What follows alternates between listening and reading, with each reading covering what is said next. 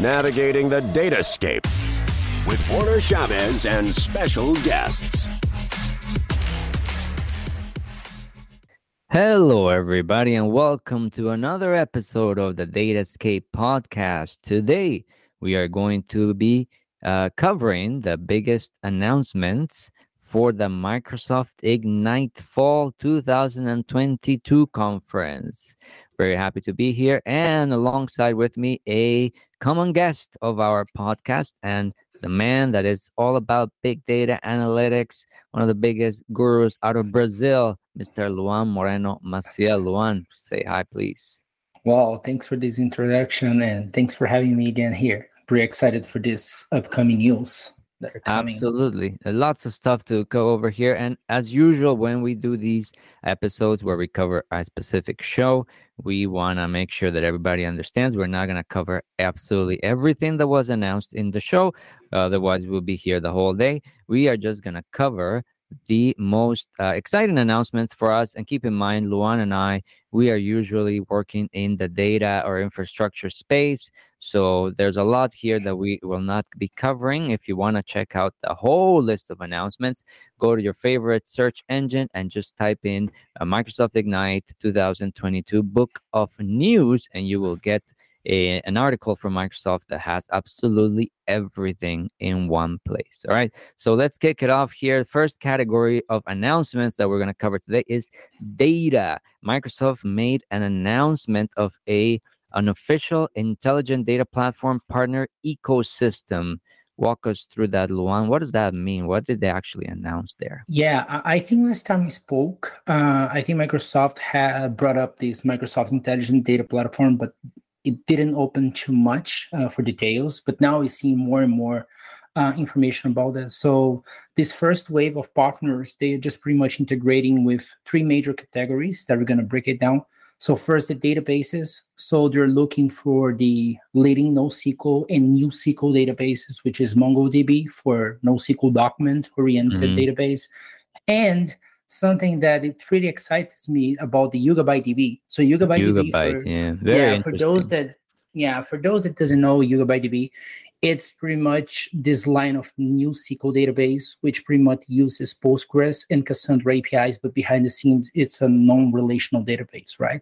But applies capabilities of ACID transactions and, and, and can spread your data through uh, shardings and stuff like that. So it can be deployed either on cloud or Kubernetes. So it's just pretty interesting to see Microsoft adopting this, this partnership. Um, on the analytics side of things, we have the integration with Informatica, Confluent, DBT, Fivetran, and Qlik. So yeah, all those are expand- heavy. All all those heavy weights in the analytics, ETL, and uh, messaging space, right? Very know, and- interesting what they're gonna do with this. And surprisingly, we see DBT here. I, I mean, for the first wave, I'm just pretty excited to see more and more companies are using DBT. Yeah, it would Um, be really nice if they Microsoft would uh, build some sort of a DBT integration into Synapse, Yes. right? How Databricks has done that with the Databricks workflows as well. Yes, I was about to say that. And remember that we covered the Databricks stuff. Now the capability to bring your DBT um, and run at scale on Databricks. So it's interesting to see that the analytics spectrum is also also adding the DBT. And last but not least, the governance ecosystem. I think Microsoft investing a lot of effort and and, and just putting Mm. a lot of uh, energy on that. So new new new companies such as Profisee, CluedIn, Delphix, and OneTrust pretty much to do the master data management. So Mhm. this cloud discluding uh, stuff, it's pretty interesting. So it's announced recently. It's a managed um, master data management service. So it's pretty interesting. So you can definitely check it out. um, Yeah, most of these to. most of these uh, vendors they do MDM. They also usually uh, alongside the MDM they have data quality tools as well, right? This is a, an area where Microsoft hasn't really invested as a first party and leans more towards partners, right? Like if you remember back in when was it? 2008 remember sql server had the first release or 2012 maybe? So that's 10 years ago. They did that release of sql server master data services and sql server data quality services and they didn't really go for it right Like they did a first release, they never really uh, went uh, all in on this uh, governance piece for SQL Server. And over the years, even in Azure, right now, I mean, we're looking at Purview, and Purview is shaping up as a really nice data catalog, more of a data catalog, data dictionary lineage tool right now. Really, it's not right now is not really a tool for runtime data quality checking or for master data management, right? So this is an area where Microsoft still leans heavily into the partner ecosystem, right? All right, so that's a good one. Let's move over to the next one. This one is one that I really like. I mean, I don't hide this. I'm a big fan of the Cosmos DB product. I'm a big fan of that particular uh, product team because I think they are really good at listening to feedback and moving pretty fast. And this one is really good because for a long time, people were saying Cosmos DB is great, but what if I really just want a relational API on top of Cosmos DB, right? So now we get this announcement Cosmos DB is going to add distributed PostgreSQL support as one of you know the many apis that cosmos db has if you're not familiar with cosmos db cosmos db is a distributed um, cloud first database and it allows for really cool things like uh, full uh, multi-writer geo-replication across the world with automatic um, uh, conflict resolution. It, it's really amazing what you can do with this product. And now we're going to have PostgreSQL on top. You want to walk us through that one? Yes, I'm on cloud nine here because um, even uh, hence, I mean, Cosmos DB is a polyglot um, database layer, I would say. So now it adds support to the Postgres, and, and it's interesting because if you're looking, Warner, you're seeing more and more relational databases and non-relational databases from the open source spectrum getting on board on Azure. Uh, and that's pretty exciting. We have Postgres, we have MySQL, and we have others mm-hmm. uh, managed services as well. So in 2019, Microsoft brought, bought the Citus, uh, which used to be an extension to Postgres to extend the capability to process data in a hyperscale way.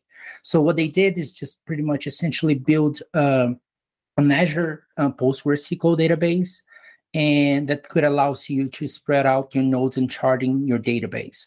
And now we see uh, this new thing of Cosmos DB now, pretty much what happens behind the scene is that they are enabling this capability through Hyperscale Citus engine. Mm. And something interesting to cover here is that um, there's something interesting about Postgres uh, in Citus is that you can either have transactional workloads and you can also have OLAP workloads. You can have mm. this con- you have this concept of roll-up tables, and these roll-up tables pretty much builds the data in a in, in a compression manner and in a columnar manner that gives you a pretty much wicked fast access to your data. But not only that, so it's like something... an HTAP use yeah, case exactly. here. Yeah, and we see more of this HTAP thing happening across the wire, right? AWS and, and Google and Azure is just pretty much focused on bringing HTAP. I think eventually databases are are going to become one, and you got and you're going to have like lots of layers that pretty much stores data in this HTAP layer. Uh, but anyways, uh, and there's something pretty interesting about this integration too. Not only allowing Cosmos DB to be distributed by Postgres API, but also it's offering tight integration with Microsoft Azure services. So, for okay. example, it's pretty easy, and with few lines of code, you can connect to the blob storage and copy the data from the blob storage into Postgres pretty much okay. easily through the Cosmos DB. That's cool. And yeah, and you know, I was checking that out. It's already available if you head over oh, to it? the Azure Cosmos okay. DB. Yes, it's on preview, sele- right? Mm-hmm. Yeah, you can select Azure Cosmos DB for Postgres, and you can start with 225 USD dollars. So pretty decent if you want to spread out your data. Okay, so it starts at 225 a month, I assume, right? Yep. monthly. Yeah, that's pretty good.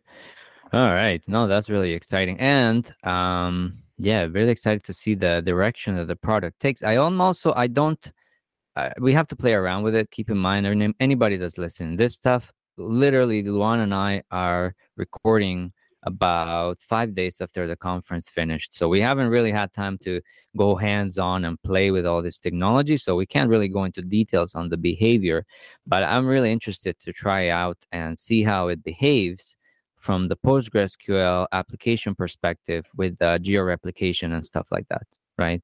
If you fail over from like one region and the other and stuff like that, see how how does that integrate really well with the PostgreSQL layer, um, and see what the behavior actually is of the of the Cosmos DB layer underneath. So I think that's gonna be really cool.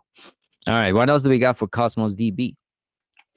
Uh, yes, we do new security features for MongoDB. So MongoDB is another API that is exposed to the Cosmos DB layer. Mm-hmm. And now you have pretty much two new add-ins. The first one is you can now have the RBAC role-based access control uh, at the collection level. So now you can establish connectivity and security based on the collection level, which is pretty interesting. More, more, um, more fine grained security. Yeah. So you don't have to just give access to the entire database, right? Exactly. Okay. And now they are expanding the two megs uh, per collection size uh, up to 60 meg size. And per document, real, you mean? Yeah, document. for document size. Yes, thank you.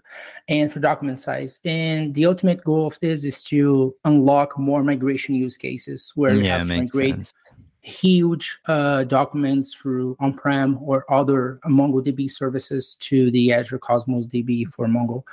Um, and um, these new features can be enabled on existing accounts, which is pretty interesting. You don't have to actually create a new instance or account, you can literally go to your existing collection and enable uh, and get started with it.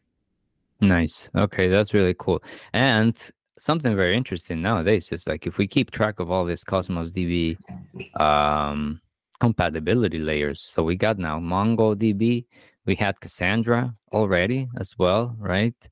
Um, now we got PostgreSQL on top too. Really, really interesting. Um, how they keep up with all these different APIs on top of Cosmos DB. All right. And next one, uh, somewhat related, but people, you know, now we have different ways of running PostgreSQL in Azure too, right? So this was the big announcement Cosmos DB adding the PostgreSQL, distributed PostgreSQL uh, API on top. But if people are not familiar, Azure already has a managed PostgreSQL offering. Azure Database for PostgreSQL is a database as a service offering that actually runs the real PostgreSQL behind the scenes, and they are still heavily investing on making this a competitive service where you know you want to invest in PostgreSQL, then Azure has to be a, a place where it makes sense to run it. So they keep investing in this managed PostgreSQL offering as well. So let's run through this. They did a lot of announcements, new stuff they're doing with this service. Yeah, that, diving a little bit on the details, there's a bunch of upcoming and new features that they roll up. Uh, so first is now the capability to bring your own key, um, okay. custom managed key. No, so now you have the capability to bring that. So this for encryption, right? Yes, for encryption. Also, they are bringing the Azure Active Directory authentication in preview. You can okay. just create users and be automatically synced up. Good, the, good. This is really important for enterprise security, right? Mm-hmm. If you want to be taken uh, seriously. Yes, geo redundant backup and fast restore. So pretty much uh, to sum it up, you have the capability to perform snapshots and restore from these snapshots. It's going to be pretty much instantaneously in how you're going to be recovered from one region to another if they are geo paired which is interesting. Um, and and I think this is one of the most required, uh, I would say, requirements for customers is how they can fast provision uh, other replicas of other databases if something happens on the primary region. So mm-hmm. pretty interesting stuff. Uh, they brought up this new thing called it single to flexible migration tool. But before we just pretty much go over that, it's interesting to understand the difference, um, the difference between the difference between the, this new uh, method.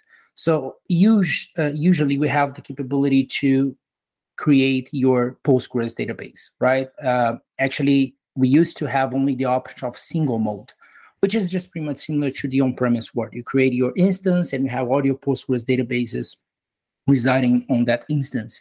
Now they're bringing this new capability called Flexible, which is the next generation of a managed Postgres service. Think this as a Azure SQL database. It's going to be managed by per database level.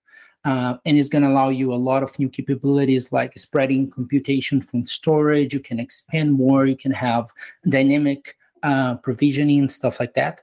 So Okay. that's that, that's why they're offering this migration tool for existing To move from the single server model to a flexible server model. Yes, yes. Got it. Okay, that's cool. And we haven't finished yet. So we have upcoming news also coming from that support for storage size up to 32 terabytes of uh, uh, of uh, two terabytes.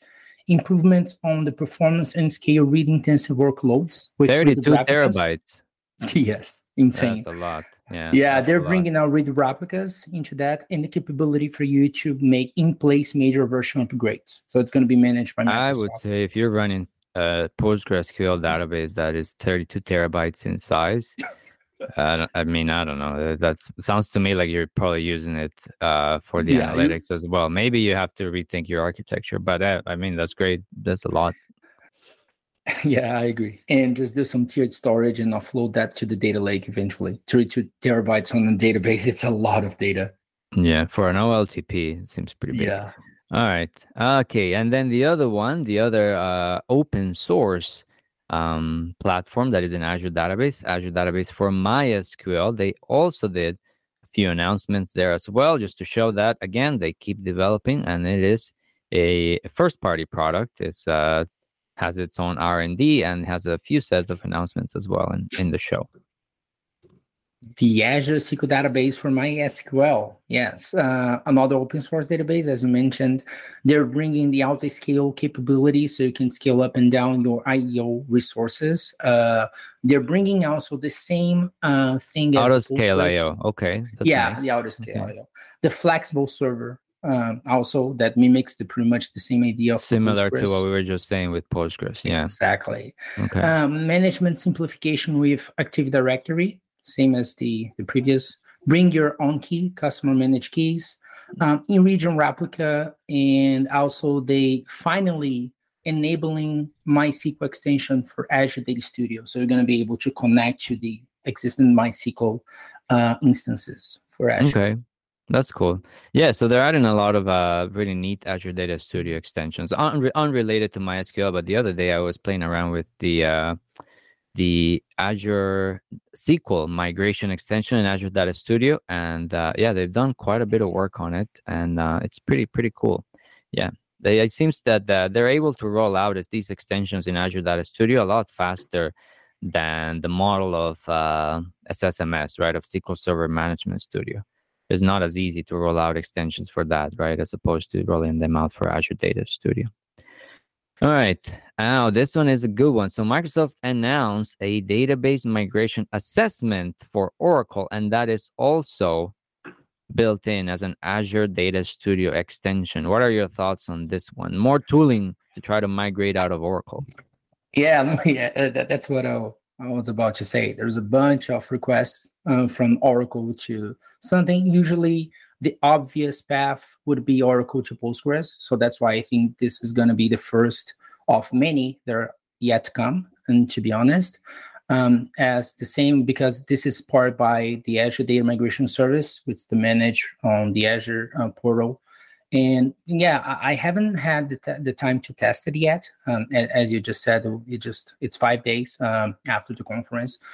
But I'm assuming that's going to be pretty much the seamless experience that we have on the Azure Data Migration Service. Should be pretty straightforward to set up, connect to your Oracle databases, and set up the tables that you want. And then from there, they're gonna pretty much create the the objects and just move the data from the Oracle to PostgreSQL. Yeah, I think this is really interesting because so far, Microsoft has invested usually a lot of tooling into migrating, including Oracle, to SQL Server, right? Or Mhm. Azure SQL database. But here we have Microsoft developing tooling to migrate from Oracle to Azure database for PostgreSQL. So interesting strategy, right? But I guess it's a recognition that maybe PostgreSQL is easier to migrate into, but at the same time, you know, at the end of the day, the cloud is all about consumption, right?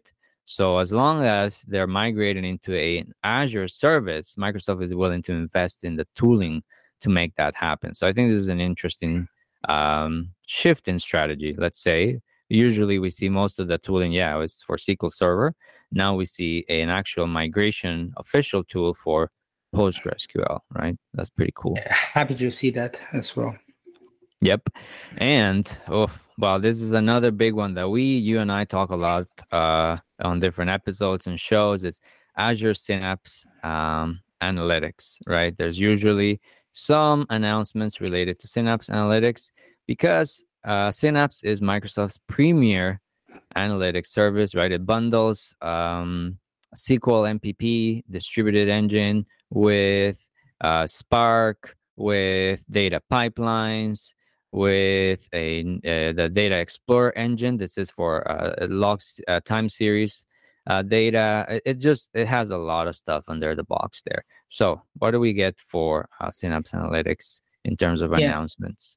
Just a comment about Azure Synapse Analytics. I don't know about you, but I, I I don't remember last time that I that I saw so many updates happening for one specific product at Microsoft.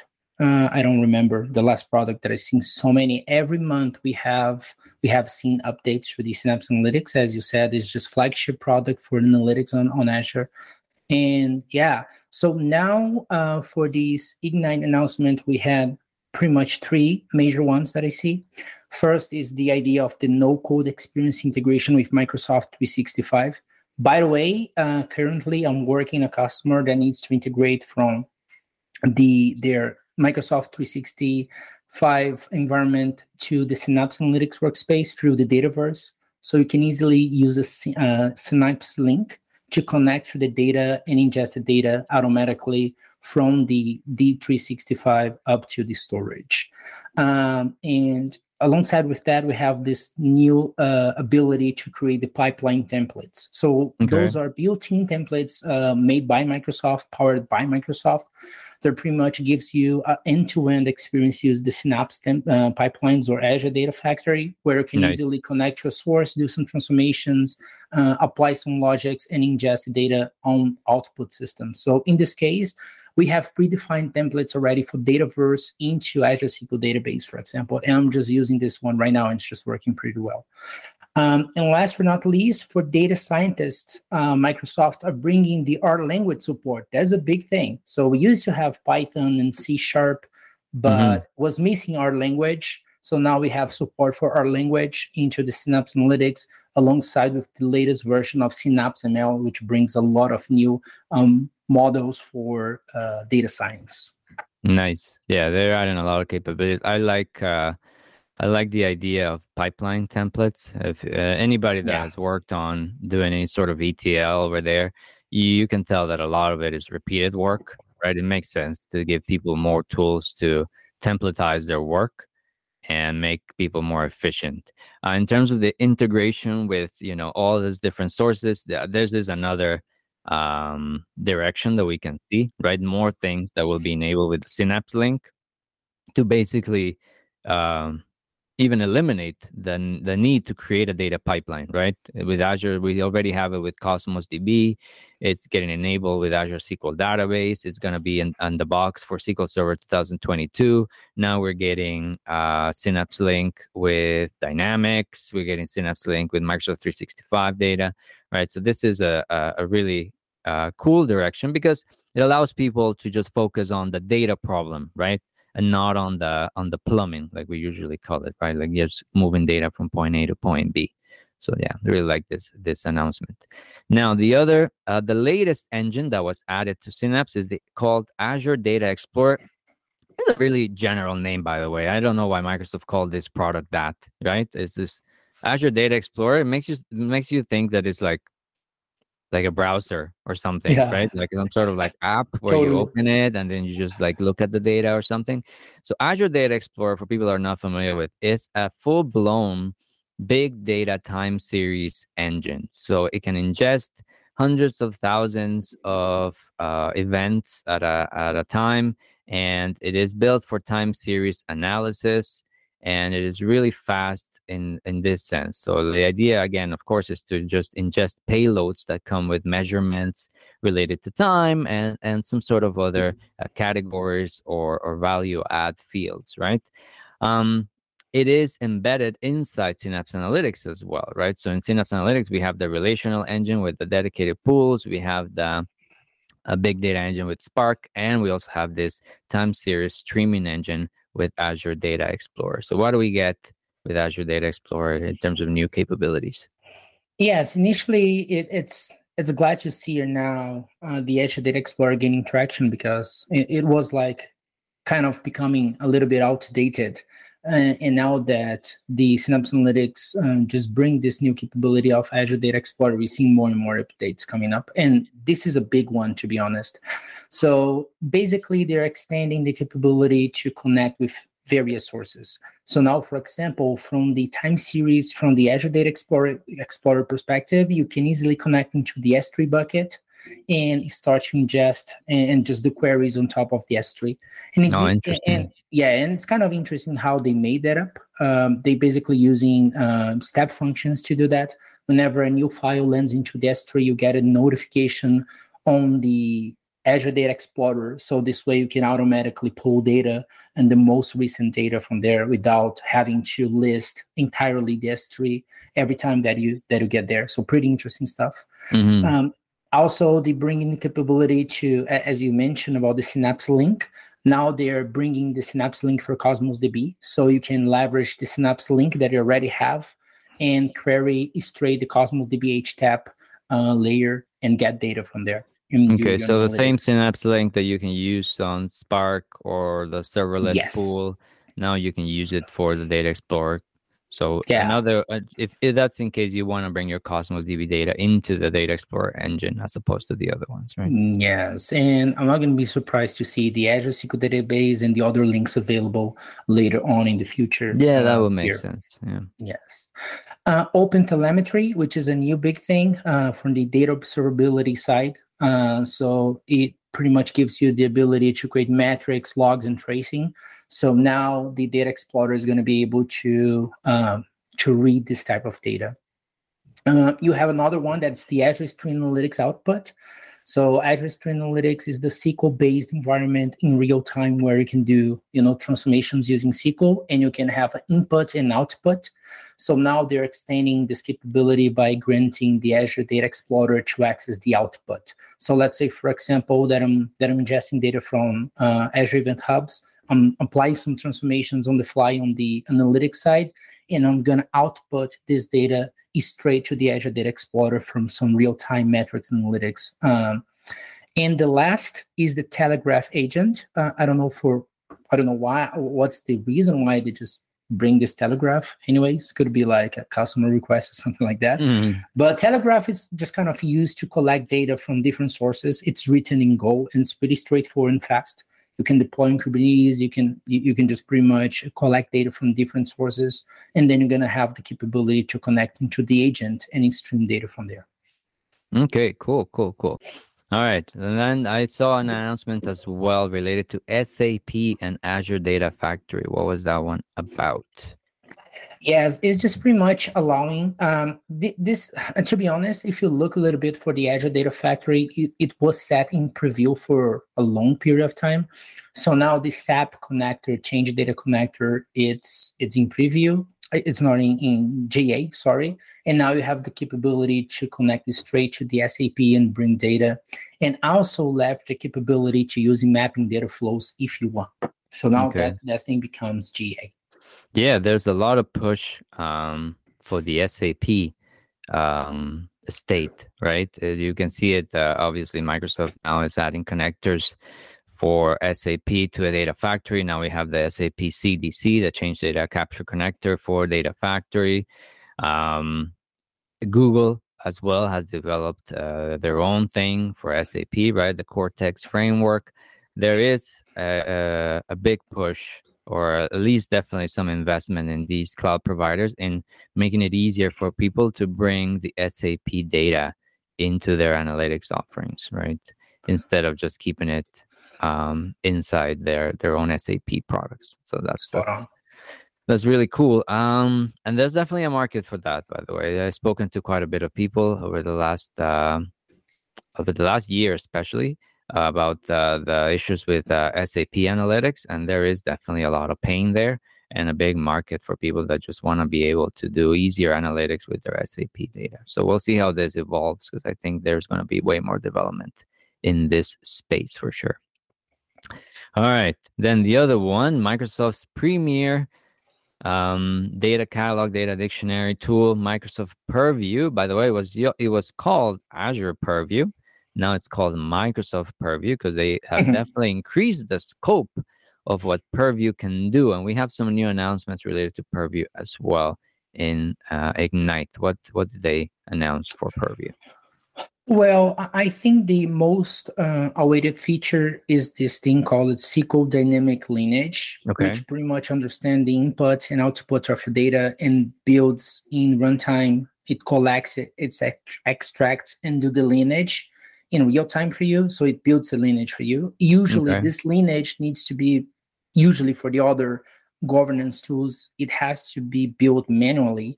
So that's why they brought up this dynamic stuff. So you can just build, you can just list the tables that you want, and automatically they're gonna have to build this for you for which SP it calls, for what data sources are, and they're gonna build the lineage for you. Um, another feature is this meta models. So meta models brings a nice capability where you're going to be able to define organization, departments, data domains, business processes inside of Purview. And you have this new thing called ML classification that is in Purview. So you're going to be able to classify your machine learning models um, inside of the Microsoft Purview data governance. Yeah, there are a lot of new capabilities to uh, to Purview, and obviously they're starting with you know Microsoft products and whatnot. Um, but o- over time, they'll be adding more and more support for more products, right? I saw, I was actually checking the other day for Snowflake support in Purview, and they mm-hmm. are starting to support Snowflake as well. So you can populate the catalog with your Snowflake data. Um, and um, and I just see this growing over time. Really, more and more products we're going to be coming over to Purview, right? Databricks support, Snowflake support. Probably they're going to add support for some of the other big cloud data warehouses, right? We could eventually see uh, Purview connecting to BigQuery or Redshift or uh, Lake Formation in AWS and stuff like that, right? So that it really becomes like an enterprise um, data dictionary, data catalog, right? Question so, for have you seen uh, customers onboarding on Microsoft Purview? I have seen some. Yeah, I have. Uh, so I don't have any clients right now that are using it as their full blown enterprise data catalog. Keep in mind, Purview is, is still a pretty recent yeah. service, but I have gotten quite a bit of interest. So a lot of people have asked about it. A lot of people have started using it for the data that they have in the cloud, right? Um, over time, I think we'll see it just spread over. And Microsoft already has the agent as well if you want to use it for cataloging your data on prem, right? So, well, I think over time we'll see it become um, closer to an enterprise data catalog as opposed to right now it's just being used more for the cloud data catalog, right? All right, and then the other one, we have some things for Azure Arc enabled SQL Server. So this is for people that are not familiar with Azure Arc is the um, Microsoft's product, let's say, to run Azure-like services, but it is done through hardware on-prem running a containers, basically, right? So what do we get here from Azure Arc uh, in terms of SQL updates? Yeah, there's a big push on the Arc um, stuff because of this multi-cloud environment. So Microsoft is positioning, I would say, it as the first centric company to build like this tight and seamless integration between multi-cloud environments. So there's a bunch of new uh, products and, and and stuff coming up coming into this service. And basically now the capability that enables with the Arc on SQL, it's a tight integration between uh, the experience to to to the communication and single sign-on. So now you can just automatically sync sign on on it doesn't matter where you're at um, if you are on the Arc Enable, you're going to have this seamless experience. And also, they're working on the improvement on security and monitoring of the entire process.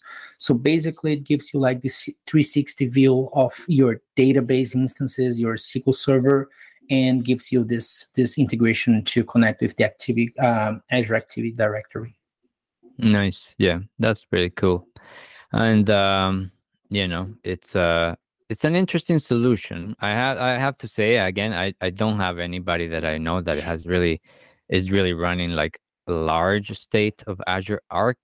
Um, I can understand the value proposition, but I think for most clients, if they're going to do this, they might as well just go to the cloud. You know what I mean?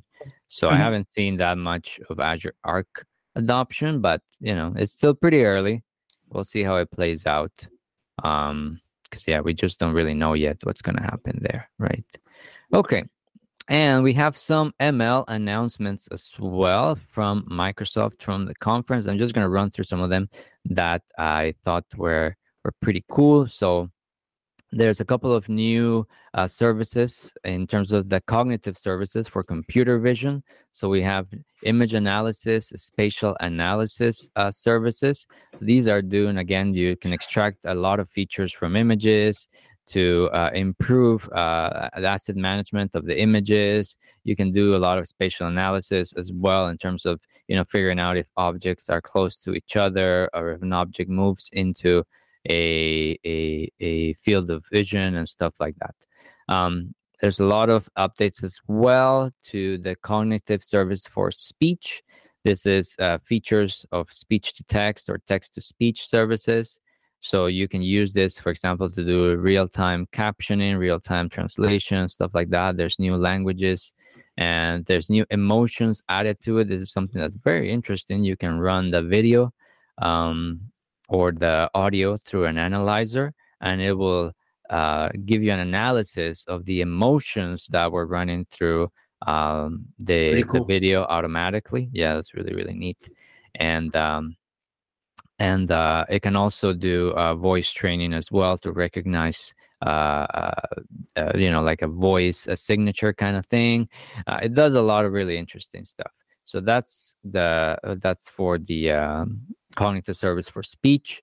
There's also a really interesting Azure service called Form Recognizer, which is basically to allow companies to kind of do like a halfway digital transformation. So, Form Recognizer, you can just upload pictures of forms or, or files of forms. Let's say you have like a PDF, and Form Recognizer will uh, try to analyze the form and spit out a JSON document that represents the fee uh, the the fields and the values of the form right? So that's that's pretty interesting. And they are creating ai models on top of the form recognizer so that it'll automatically be able to tag and extract information from things. For example if you have a contract then the ai model will automatically parse the text and figure out who are the parties of the contract what are the conditions of the contract if there are payment terms and all this information will get automatically extracted and then uh, be uh, you know it, it, gets outputted as fields of, of a json that you can then use for tagging analysis etc so really really interesting stuff there. Um and then we have some stuff for azure ml the actual azure ml service. So this one is pretty nice because we have the M- azure ml registries. So this is very similar. I don't know you and i were talking about databricks. Um, mm-hmm. a couple of episodes ago. And now we have something similar to what Databricks is doing with the embedding the MLflow right into the Databricks interface where you can register your experiments, you can register your models and all that stuff. Same thing Microsoft is doing here. So the Azure Machine Learning Registry, you will be able to register, share, discover um, all the ML artifacts, the models, the pipelines, different environments, and uh, just share them across the enterprise with other um, teams. So I thought that was pretty cool as well. There's some more auto ML features. So we have uh, uh, and natural language processing is, is being added to auto ML. Some new image related tasks being added to um, Azure ML as well. There's a uh, Apache Spark Pools integration. So if you're running Synapse and you have Azure Machine Learning services, you can easily do your uh, experiments or data preparation integrated with your Spark pools. So all that is really cool as well because it just makes sense. You know, these products are just being really tightly integrated, right? And it's kind of like what you would expect as these uh, these offerings mature right? A lot of integration between the different services. Any thoughts there on the ML space? Uh, I think it's growing more and more. Uh, I'm not so much into the data science, but w- one thing I can tell the idea of Microsoft is just pretty much create a seamless and well integrated environment where we can run data engineering and science in, in, in one single place. And I think Synapse and the AI service, because they can be tightly integrated, are growing. Um, yes, so you can actually, and you can trigger. I don't know if you if you played around with it, but you can inside the Synapse workspace you can like you can right click a table for example and say oh i want to do, do like an auto ml experiment hmm. right and it just takes that yeah it takes that automatically and like for example if you want to do recommendations and stuff like that you can just right click on the table and tell it you know what are the columns that you want to analyze and what are the columns that represent like the user, for example, and it runs it, it just holds your hand basically through running the experiment. So I thought it's really cool. Um it's because it just makes, you know, it makes ML more accessible for True. everybody, right? That's what True. that's what I like about it. So I thought that was pretty cool. Yeah, and they are building a lot of really easy to use integrations there. All right. And then in terms of infrastructure, I, I'm not huge on the infrastructure side. I have to be honest. Um, I just don't care that much about it anymore because we have all these other, you know, data services where everything's managed and everything. But every now and then, we do have a lot of clients that still want to run um, databases as VMs in the cloud, and so the infrastructure side, um, we still have to keep up to date, right? So the big infrastructure announcement that I saw that at least is related to the data space is that there's going to be a new SSD offering It's going to yes. be the SSD disk storage V2. Um, interesting stuff. So, summarizing, did, did you go over this? Did you go over the? Yes, yes. And for me, for example, I play a little bit with Kubernetes service, so the AKS. So now I'm going to be able to switch uh, through a storage class and choose the SSD V2, which is going to gain a lot of speed in terms of access, uh, throughput, IOPS, and IOPS are pretty important for us. So pretty much they have three three x times more IOPS yeah. based uh, based on the previous premium SSD. So it, it's a big it's a big leap for me. I'm super excited to see the premium SSD um, coming mainstream. It's not available for all the virtual machine sizes yet, but it's expanding every day. Uh, so yeah, super glad that that thing is just pop up. Uh, I was not expecting this, so super excited. Yeah, it's really, really cool stuff, right? So the interesting things about it, like for example, the um, you can grow the disks in one gigabyte increments, which you couldn't mm-hmm. do right before. It has to be like it had like bigger jumps in in size. So this is very granular, which I like, right? Less waste. Um, the other thing really cool is the independent provisioning of the uh, IOPS and throughput capabilities, regardless of the size of the disk, right? That's really neat, right? Before, if you had a premium SSD or an Ultra, that was the other name that Microsoft used for the, you know, even faster SSDs. There was a premium SSD and the Ultra, but the IOPS and the throughput were all tied to the disk size. So if you wanted more IOPS and you wanted more throughput, you had to get bigger and bigger disk sizes to get there. Premium SSD V2, this is the biggest difference or the big game changer for me is that you can now play with the throughput and the IOPS without having to keep pumping up the size of your disk. So I thought I thought that was pretty neat for sure. And the other thing very important is that you can scale this performance of the disk up and down without downtime. So this is a big game changer as well in terms of infrastructure, right? If you're building a mission critical, let's say database on top of this service, you can actually scale elastically the capability of the SSD disks that are underneath it without having to take any downtime. I thought that was great as well.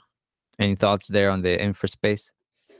Uh, I think I saw something about Azure deployment environments now, um, and also other features. But to sum it up, the, the one that I that I was more excited was about the storage layer. So it was glad to see you bringing this up. And I think there's a more and more about infrastructure that we didn't cover here. So, as you said, yeah, for sure. There's a lot. There's a lot. There's yeah. also uh, there's another one that I really liked. Uh, the somewhat related to infra is uh, halfway between infra and DevOps. And what it is, I don't know if you looked at this. It's something called Azure Deployment Environments. I don't know if you saw that. So it's basically it's a development um, service where bundle, right? Yeah, it's a managed service that will allow you to spin up app and development environments with project templates right so you will create and, and, and people can do this today actually people do this today but when people do this today they have to cobble everything up themselves right? People will build their own terraform stuff. They will mm. build their they will use their own integration tools like circle ci or they will just even run like still run like jenkins and stuff like that.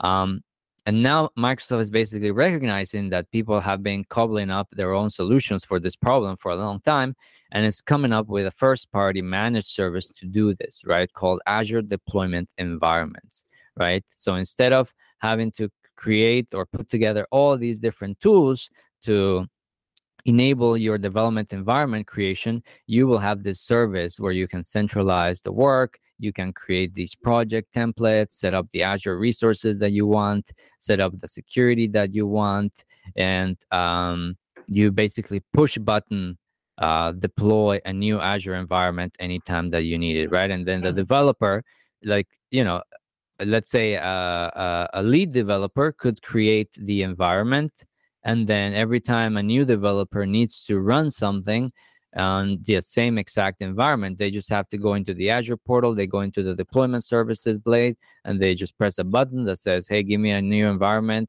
uh, called like you know give it a new name like this and boom it just goes out and we'll be able to deploy on demand uh, or, or sandbox style environments uh, for people to do development work, for people to do uh, demos, for people to do proof of concepts or stuff like that, right? So pretty. I was not aware of that. Stuff. Big stuff. Big stuff. Yeah, it's pretty pretty neat. Pretty neat, right? For people, yeah.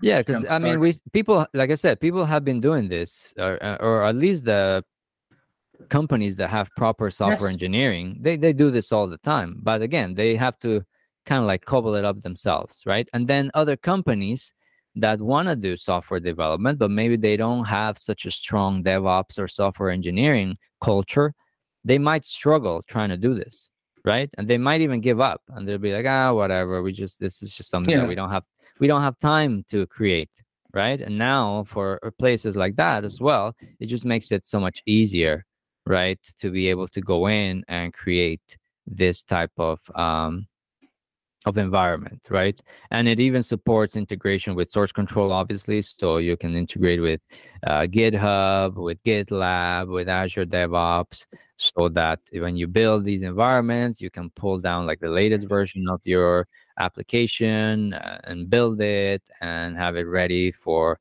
you know whatever it is that you're doing, right? If it's development or demo, training, or anything like that. So I thought that was a pretty cool announcement in the more of a DevOps space. But I think this is a really neat service, and it'll probably get um, quite a bit of adoption once it goes out in GA. Right now, Microsoft has enabled it for preview, right? Yep. Okay, so um, thoughts about Ignite in general. That is all I had for the main announcements I wanted to cover for today. What are your thoughts in general about this show? Um, and you know the direction Microsoft has set for uh, the end of the year now until we get the next big conference. It probably won't be until um, the spring now of next year. I'm happy with a couple of things. I mean, firstly, uh, because we have like a unified system to do big data analytics in one single place. So I think Synapse Analytics is a big thing and it's gonna remain as a big a giant leap through the big data, data engineering analytics. So you can do everything in one single place. Another thing that uh, that I'm find super excited by Microsoft is that we are focusing more on the open source products. So just creating the assessments, just moving to have more Postgres and MySQL capabilities, and seeing um, the company um, aggressively working on features to make this more accessible um, and to reduce friction um, to swing between environments. And the last thing is about integration. So I'm super happy to see these Azure services integrating tightly with these open source data spectrum services and seeing DBT and the Microsoft Data Intelligence platform as well is going to allow us just pretty much to have a one single place to get the data from anywhere and just put the data into everywhere. So I'm super excited to see Microsoft positioning that spectrum of data. And yeah. what about you? What no, same, same, that? same thing. So I, I really, well, obviously I spoke, I gushed already about Cosmos DB. I always yeah. like when they have new stuff for Cosmos DB. Um, I I have to play around with it. I'm looking forward to playing around with the PostgreSQL support for Cosmos DB because I think that's a really interesting use case for Cosmos DB. I think that also I would like to sit down and really look at how that would look like in terms of positioning something like distributed PostgreSQL on Cosmos DB versus something like a CockroachDB versus mm-hmm. something like a Spanner, Google Cloud Spanner. I think that would be a really interesting comparison between products. So I I like that announcement. I thought that was really cool. Um, I do like the spreading of the Synapse link as well. Anytime that we can solve these like you know more mechanical problems, like I said, like just moving data from point A to point B, we can solve these mechanical problems and automate them, and then that allows people again to focus on the real problem right? The real business problem which is where we really can get the value out of you know software cloud etc right? Unlock real value. It's, it's you know it, obviously somebody has to do the development of data pipelines to move data from point a to point b today um, and that person could be focused more on maybe another problem, maybe in a data modeling problem, maybe in a data analysis problem, maybe on enabling end users, something that would be more valuable than just this mechanical, you know, problem of moving data from point A to point B. So that's why I really like the, the all these new uh, Synapse links that are being enabled because cool. um, it just allows people to you know focus on like again on what really unlocks value from companies and not just so much on this the plumbing right like i mentioned before which you know somebody has to do today but i don't think is the most productive thing for people to spend their resources. And if we can automate more of it you know the better. So that's my opinion. Um i guess that's all we have for today everybody. I hope you enjoyed the show this again is not an exhaustive list. If you want to check out the whole list, just go to your favorite search engine, Microsoft Ignite uh, 2022 book of news, and you will get the entire list. And there was also another conference that happened last week, which was Google Next. Yes. And our next episode of the Data Datascape podcast, this is a preview just so people know. And somebody doesn't say uh, we just cover Microsoft stuff next episode, we're going to be covering Google Next. Okay. So stay tuned. Thanks for listening. Until next time, bye bye. Bye bye. Navigating the datascape